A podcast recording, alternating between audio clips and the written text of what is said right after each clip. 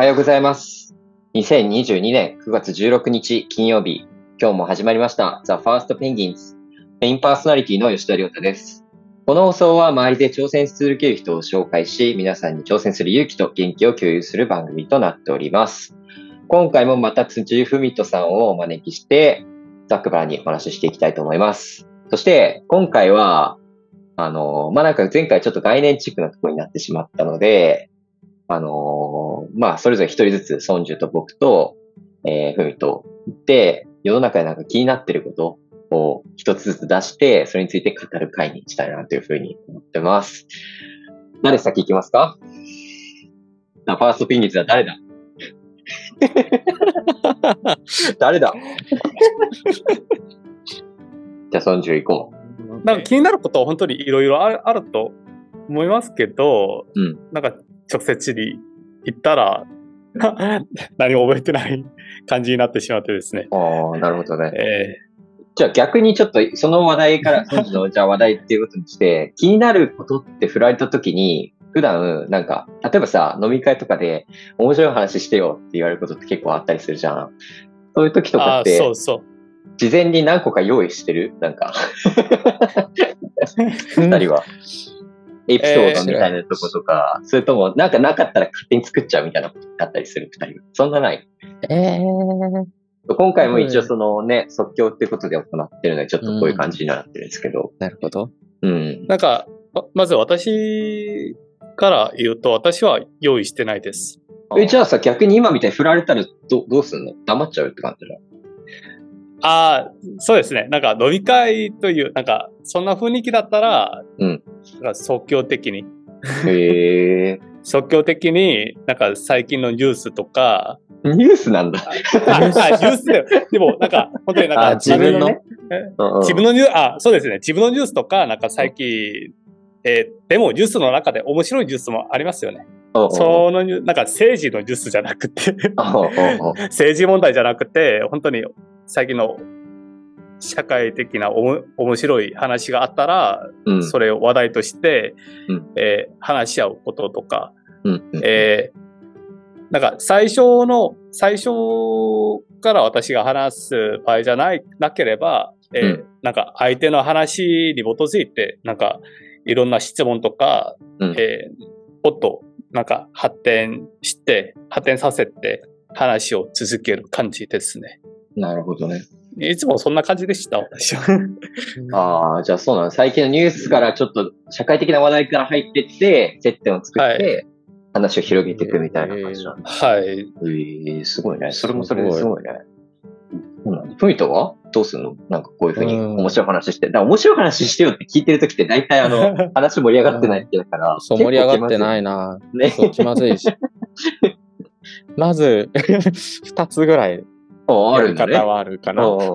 一つ目は、なんや面白い話ってっていう風に返して、こう、もやもやっとさせて、で、なんか、なんだろうです。そのままの流れでちょっと、あははってなる時も多分あると思う。飲み会っていう、その、何でも面白い状態だと。うん、確かにね。そういうところだとそういう風に乗り切れることがあるなって思うんだけど、なんかふざけて返して、あれだね。なるほどね。違う話題につなげるっていうやり方と、まあこう、もう一つは自分の話題を適当に話すとか、全然面白くない話を逆に出すっていう、かな？ああ、なるほどね。例えばなんだろうね。いいな。だったら、なんか、カリンバを買ったんだよとか適当に言って、言うかな。ええー、じゃあもう最初に結論言ってそこからまた広げていくみたいな。聞かれたら広げていくみたいな感じなんだ。うん。えー、うん。そういう時にフィクションは出したりしないの？なんか、適当に、あの、ありもなかったようなことを話すみたいなことではなかったりする。ああ、えフィクション。ないでも結構あるんだよね。なんかもう勝手に作っちゃう。だからそのふざけには入るかもしれない。なんだろう。そっちなんだね。そう。何の話してたのとか言われたときに、なんか猫のひげの話してたんだよって適当に返す感じで、なんか適当に返すのはあるけど。なるほどね。やれたくない話題とかだったらね、めんどくさいとか話すのが。確かに。それはあるかも。焼き芋の話してたとか適当に返すときはあるかな。でもね、ほんとそういうのを気づかずに何回も何回も聞いてくる人いるよね。まあ、それ誰とは言わないけどさ。ね、それってね、大変だよね、なんかね。そういう時ってどうすんの？こう、面白い話してってしつこく言われた場合は。しつこく？え、もうその人に話すように促す。まあ、まあ、聞く側にもあるけど。そんなに、そう、うん、話すタイプじゃないから、そもそも。うんうん、そのポジションに行くことが少ないから、どっちかというと。うんうん、あれなんだけど、聞く方に回りやすい。そう。だから、促すから。なるほどね。でも他の人に聞きたくないとか、あの人の話っていう感じで回すときはあるかな、逆に。いいな。でもさ、そう、さっきの話ちょっと戻っちゃうけどさ、うん、いっこめのさ、そのに号室みたいな話の時にさ、うん、なんやそれみたいなさ、うん、あの、ふみとなり言えるじゃん。僕なんやそれって言ってさ、あ、まあ、それで笑いが起きるならいいけどさ、なんかちょっと違和感がある気がして。標準語で言うとさ、なんか、何それみたいな。まあ別に何それだったらあれかもしれないけど、うん、なんかちょっとさ、な、なんて言うんだろうな、うん、オブラートに包んでる感じじゃなくなっちゃうみたいなって、ある気がしてて、なんかそれはすごい羨ましいなってちょっと思いました。なるほどね。関西弁になるあるある、ね。そう、そう、めっちゃ羨ましい。本当にその方言の使い方、羨ましいなって。なるほどね。OK です。で、ソンジュからの聞きたいことは、まあそんな感じっていうところで、じゃあ次、フミと何かありますか？そうね。気になること。そう、難しいね。これ。気になることね。あれ。じゃあ僕先っていい？いいよ。あ, あの、人が握った、人がこう握ったおにぎり食べられますかっていう。ああ。どう？いけまずコンビニのお に, おにぎりは食べられるよね、二人とも。うん、おにぎりはおむすび。あのおむすびはいける。だけどなんかこれちょっとこの間、なんか友達の話で議論、議論になったんだけど、なんか、うん、あ目の前でさ、こうやられてるとさ、なんかこう手に菌ついてたら、みたいな想像になっちゃうじゃん。で、うん、ついてるものをそのままギュッギュッしてるから、それを食べてるのってさ、まあそれを想像したらちょっと気持ち悪くなって、うわってなっちゃうじゃん。うん、そのおにぎりは食べられるのかなってちょっと聞きたかった。ああ。どこまでいけるかみたいなのを聞きたい。ちょっと家族と仲いい人ぐらいなら全然いけるかな。ああ、なるほどね。でも一時期ちっちゃい時だけ少しだけ潔癖になった時はあった。ああ。人の飲んだものを飲めない、口つけられなくなる時期はあったけど、えー、もう治ったんだけど、それは。治ったっておかしいのかな、まあ、すぐなくなったんだけど、一時期あった時はちょっと嫌だったかもしれない。その時期だったら。なるほどね。あの、そあでも、うん、全然それぐらいならいけるかな。他人も別にいいのかもしれない。逆にあ、いけちゃうんだ。なんか、あっせきっときっとの、あの人が。あ、それは嫌だ。それは嫌だ。それは嫌だ。だからどこまでなのかなっていう。まあ、ね、多分先月間みたいな問題なのかなって思っちゃう。なるほどね。友達でも清潔感がない人だったら嫌になるのかもしれない。じゃあちなみに、うん、あの、めっちゃ汗ギットギットの人が手袋を、うん、ちゃんと手袋つけてやってたら。うん。うーん。だからなんかシチュエーションが本当に詳しいですね。いや、ちょっと今、今思いついたんだけど、どうなのかなと。あー。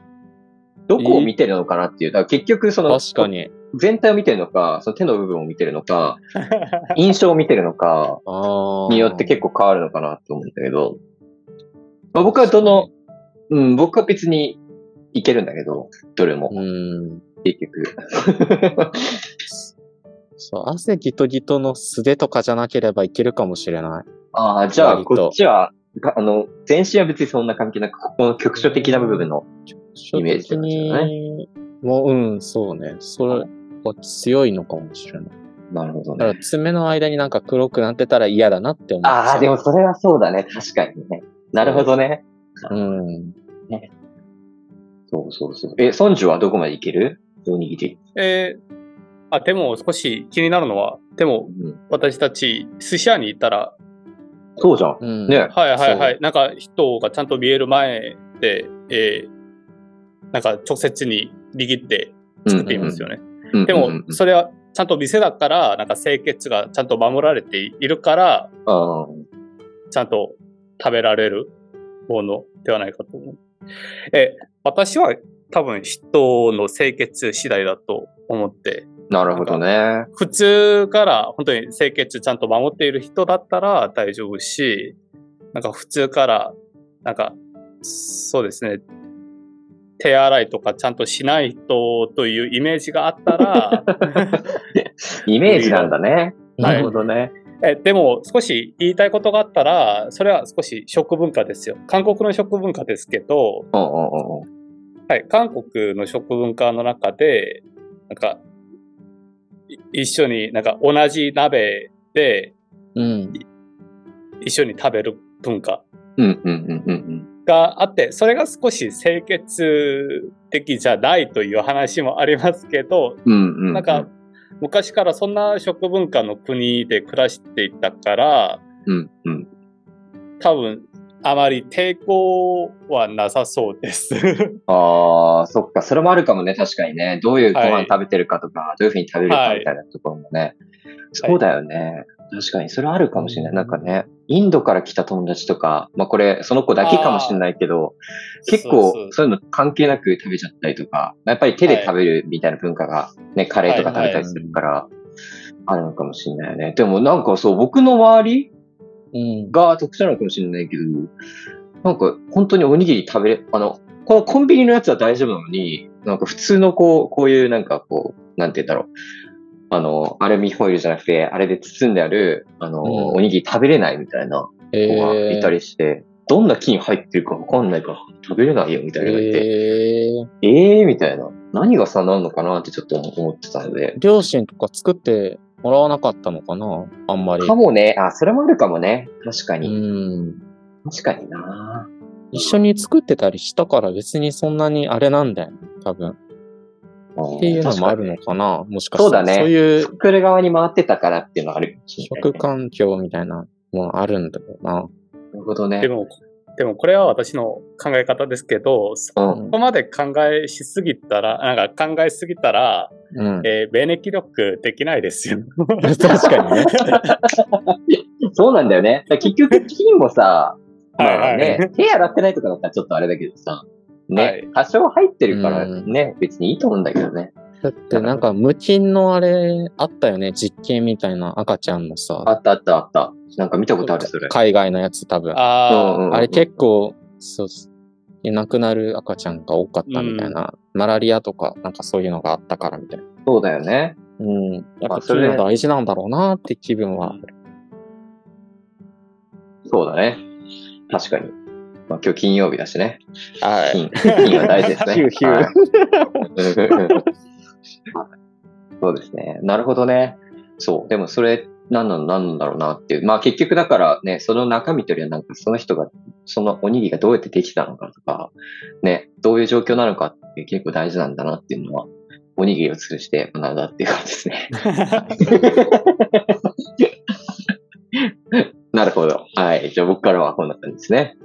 じゃあちょっと最後ね、今日ゲストの海人さんから、すごいなんかね、あの、その聞きたいみたいな言ってたことがあるので、えー、ね、入学当時からずっと聞きたいって言ってたことがあるので、それについてちょっとお願いします。こんな大風呂敷を広げられる。やばいよね。な、あれかな。でも、なんだろう。好きなさ、料理の、好きな料理。好きな料理っていうか、ご飯の話なんだけど、うん、こう、料理って俺に種類あって、テンションの上がる料理とテンションの上がんない料理があるんだ。うん、多分みんなもあるんだけど、すごいご飯食べに行った時にすごい感動的な美味しさに出会った時ってすごいテンションが上がって、うん、反数みたいなしちゃうと思うんだけど、うんうんうん、そう。そういうのってさ、じゃあどれぐらいの人が考えるんだろうっていうのを疑問に思うと少ないから、あんな、あれなんだけど、うんうんうん、そう、ご飯に、そう、食べた時に、その、テン、テンションが上がるっていう、そこの疑問かな。ウィントンの場合は、完全にそこは二分して、うん、なんて言うんだろう、えっと、シチュエーションによって、テンション上がったり上がんなかったりみたいな、うん、ご飯とかもあるけど、常に上がる、うんうん、どの状況で出てきても上がるみたいな料理とかもあったりするって感じ。うん、ああ、それ、確かに、そう言われるとわかんないんだけど、結構あの、俺一回すごい感じたのが、蒲田にある、とんかつ屋さんなんだけど、うんうん、そこで食べた時が美味しすぎて、うん、もうずっと帰る時、もうなんか笑顔になっちゃうみたいなぐらい美味しくて。すごいね。そう。かわいい。ここはやばいなと思って。そう。そんな、その、その経験があって、テンションの上がるご飯とテンションの上がんないご飯ってのがあるんだっていう。うん、なんかなるほど、ね、テンションの上がんないご飯ってそんなに美味しくなくて、美味しくないんだよ、単純に。あんまり。うん、俺の舌からすると。それの時ってなんか、ああ、ご飯食べたのになんか食べた気になんないな、みたいな、が起きちゃって、そういえばお金を無駄にした気分になっちゃうんだけど。まあ、テンション上がる上がんないはどっちかっていうと食べた後の。美味しさが、そうそうそう。こうってことか。なるほど、なるほど。そうそうそう。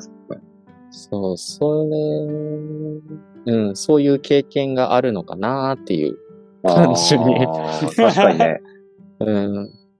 ああ、そっか。確かに。みんなどういうふうにそういうのを感じてんだろうって。美味しい食べ物とさ、そこの境界線。本当に進めたいみたいなやつってあるじゃん、多分。そうだね。確かに。うん、あ、なんか、多分美味しさ以外にも、なんか、その、テンション上がる上がんないの基準が、うん、あの、分かれるものってある気がしてて、それが結構お得感なのかなって。うん、なんか自分だけがこの店、この料理を知ってるみたいな。うん、まあ自分だけがじゃなくても、自分の家の近くにあるから、俺は行きやすいとか、うん、あと安いのにこんな美味しい店ないみたいな、なんかこう、うん、お得感があるからこそ、なんかその知ってる自分に酔いしれてテンション上がってるみたいなことはあるかもしれない。あー、なるほどね。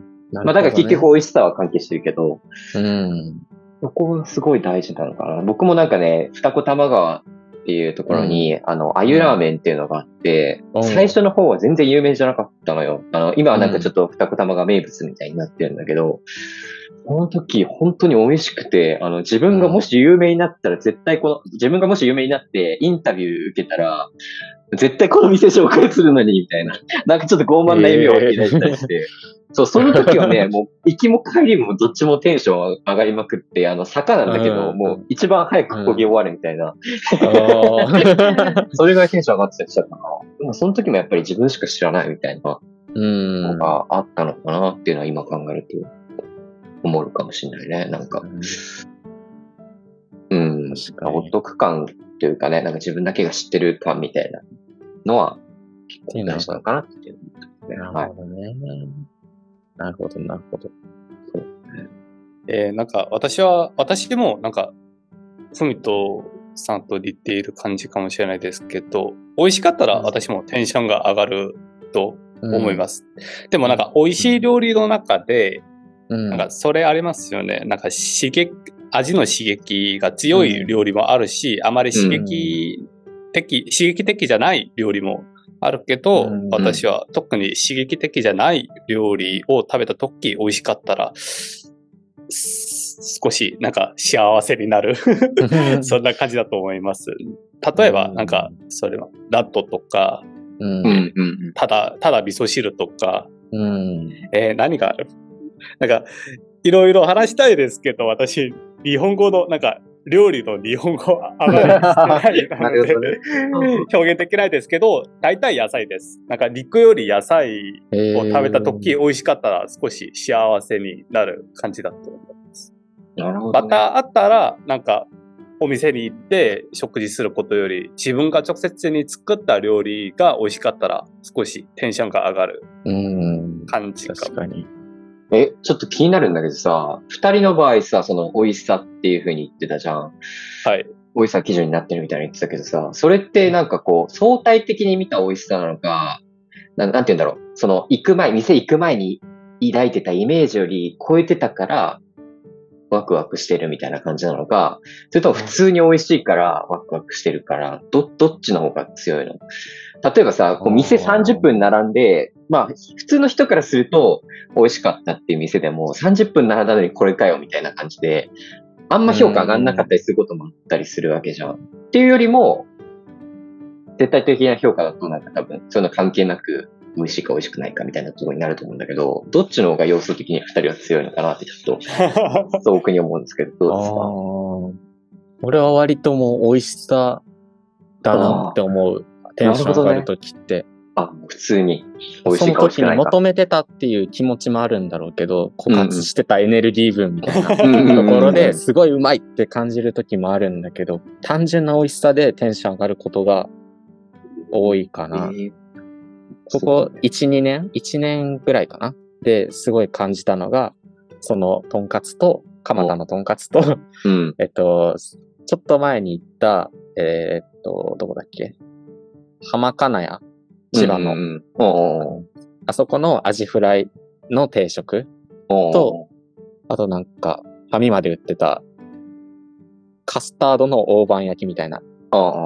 それがめちゃくちゃ美味しくて、えー、そのみっつで一気に、そう、その、あの、カスタードの大判焼き食べる前にクレープ食べたんだけど、クレープの時そんなにテンション上がんなくて、あれってなって、あ、お金ちょっと無駄にしたなって思いながら、ちょっとそれ買って食べたらすっごい美味しくてあ。たまたま枯渇してたのかもしれないんだけど、その糖、糖分っていうのが。うんうんうんうん、そのラクスあれに美味しさにすごい感銘受けたから単純な美味しさなのかなって思って、別にそんな評判とか見ずに、どのお店もそんなにちょっと並んでたのはあったけど、そのとんかつ屋さんはそうなるほどねみたいなところは別に気にしたことないかなって思っちゃう。単純に美味しいか美味しくないかみたいな、単純にそう自分に合ってるか合ってないかだけかな。ちなみにさ、じゃあその基準で、ごめんね、なんかちょっと批評家みたいになってるかもしれないけど、子供の時から、まあ、好みが変わってるっていう話はあるかもしれないけど、もしその絶対的な美味しさっていうとこだったらさ、あんま好み変わんないからさ、まあ、好み変わってたらまた別だけど、うん、ずーっと好きなものがあるっていうのが、まあ、あってもおかしくないはずじゃん。うん、昔からずーっと、ずーっと、うん、そういうのはあったりするの？ノイトの中で。えー、好きなものね、ずっと。好きなもの。いや、む、えー、でもこれ言うとさ、もうみんなそうじゃんっていうのばっかなんですけど、そう。ああ、いい、そう。あの、結構、まあ、寿司はもうずっと言ってて、もう一人寿司するぐらい、えー、そうなんだ。一人寿司っていう、うん、なんか、ね、一人焼肉とか言ってるみたいな、あんま言いしたくないんだけど、そう、なんか、流行りに乗ってんじゃねえかじゃなくて、普通に行くぐらい好きで、本当に。ええー。もう、そう。一人寿司ね。いいね。確かに。一人で、そう。あんましてる人見たことないね。でおうおうそう、あ、でもカウンター行くといっぱいいるんだけどね。そっかそっか。確かにね。カウンター行けばいい。そうそうそう。いるんだけど。回転寿司じゃなくて、普通のなんか、三崎港みたいな。ちょっと、ああ、あれなところにも、そうそう、美味しいんだけど、あそこ。そうそう。とか、行ったりして、そうね、他は結構テンションが上がる。家で出てくるとクリームシチューが俺結構好きだなって思うかな。結構リクエストすることが多いかもしれない。ああ、そっか。うん。それってどれぐらいの頻度で食べてる？普段。え、そんな多くはない。やっぱり。うん飽きちゃうしね、やっぱり。そうなんだよね。だから僕も今の話聞いたのは、大戸屋好き好きってずっと言ってたんだけど、うん、大戸屋好きすぎて食べ過ぎてたら逆になんか幸せが減ってった気がしてて、そうそうそう。最初のその好きだった気持ちがどんどんどんどん落ちて、今はもう別に普通ぐらいになってるみたいな。うん、行き過ぎたからなんだろうなっていうのはちょっと今。そうなんだよね。それがあるから、あんまり制限をするけど、一時期。そっか、じゃあ、割と、うん。もうずっと好きなものもありつつ、まあ、こう、ハマってるものもあるって感じだったね。うん、そうね。すげえな。すごいね。なんか純粋に、ね。うん。確かに。あ、そうなんだ。信念があるというかね。信念ほどじゃないんだけど。なんか面白い。村長？いや、私をなんか、えー、そうですね、文藤さんと同じだと思いますけど、なんか、うん、好みとか食事の好みはいろいろ変わった感じです、私は。ああ、変わったんだ。んはい、幼い頃には、えー、甘いものが好きだし、辛いものが好きだし、うん、結構刺激的な料理が好きだし、肉が好きだし、うん、そんな感じでしたけど、今はなんか甘いものは少し苦手で、辛いものも少し苦手で、あ、そうなんだ。刺激、はい、刺激的な料理より、なんか、えー、なんという、刺激的な料理、反対語があったらな、何があるかな。あまり刺激的じゃない。ああ、優しい料理から。そんな料理が好きだし、うん、なんか結構好みは変わった感じですけど、肉より野菜が好きだし、でもなんか、ずーっと同じだった好みがあったら、えー、パンより米が好きという、えー、そんな好みがあります。なんか昔からなんかヨーロッパとかアメリカスタイルの食事よりなんかアジアっぽい中国料理とか中華料理とか、うんうんうん、ちゃんと韓国料理とか日本料理とかそれが好きだった感じです。なるほどなるほど。まあだから好みは変わりつつ、まあ自分の信念は貫きつつっていう感じ。信念って何なんだって話ですよね。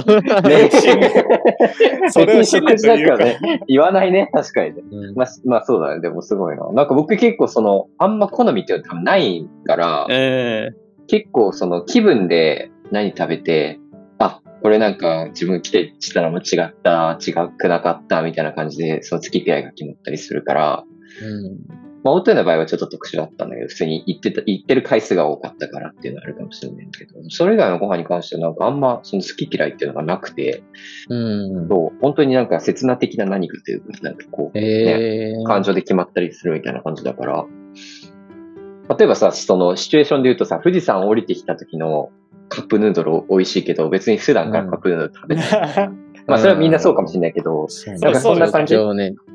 そうそうそうそうそうそう。ああ、なるほどね。そう、シチュエーションと、あの、なんか、な何か、周りの状況があった時に食べて美味しいなって思うぐらいだから、他の食べたらなんか、あんま、そう、なんとも思わないっていう感じですね。はい、えー。うん。まあ、あんま考えてないかもしれないけどね。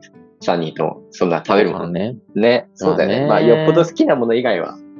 まあ、そうだね。まあ、唯一俺は言える、うん、あ、ちっちゃい頃から思い出したんだけど、ちっちゃい頃は言えるとしたら、あの、ソースべったりがあんま好きじゃないっていう。えー、ああ、味が消えちゃうからみたいな。そう、味が消えちゃうから、とんかつとかもあんまり乗せなくて、そのまま行くことが家庭でも多くて、オムライスもケチャップあんまかけないんだよ。えー、ああなしで行く、基本。ああ、なるほどね。そう。その結構薄味、薄味じゃないんだけど、今言った、言っちゃったのは。まあでも、そうだね。あんま薄味じゃないんだけど、その後でケチャップとかソースとかマヨネーズとかをガーってかけるのがあんまり好きじゃないっていうのはずっとちっちゃい時から共通してるなって今思い出したんで言わせていただきました。なるほどね。なんかね、面白いね。悩み相談でさんぶんのにが食っていう、ちょっとよくわかんない。話になってしまいましたけど、そうだね。なんか普段あんまね、食とかってご飯に食べるときぐらいしか話さないから、うん、うん。まあここで今話すかっていう、多分さんにんともお腹空いてんのかなっていう、推測してますけど、はい。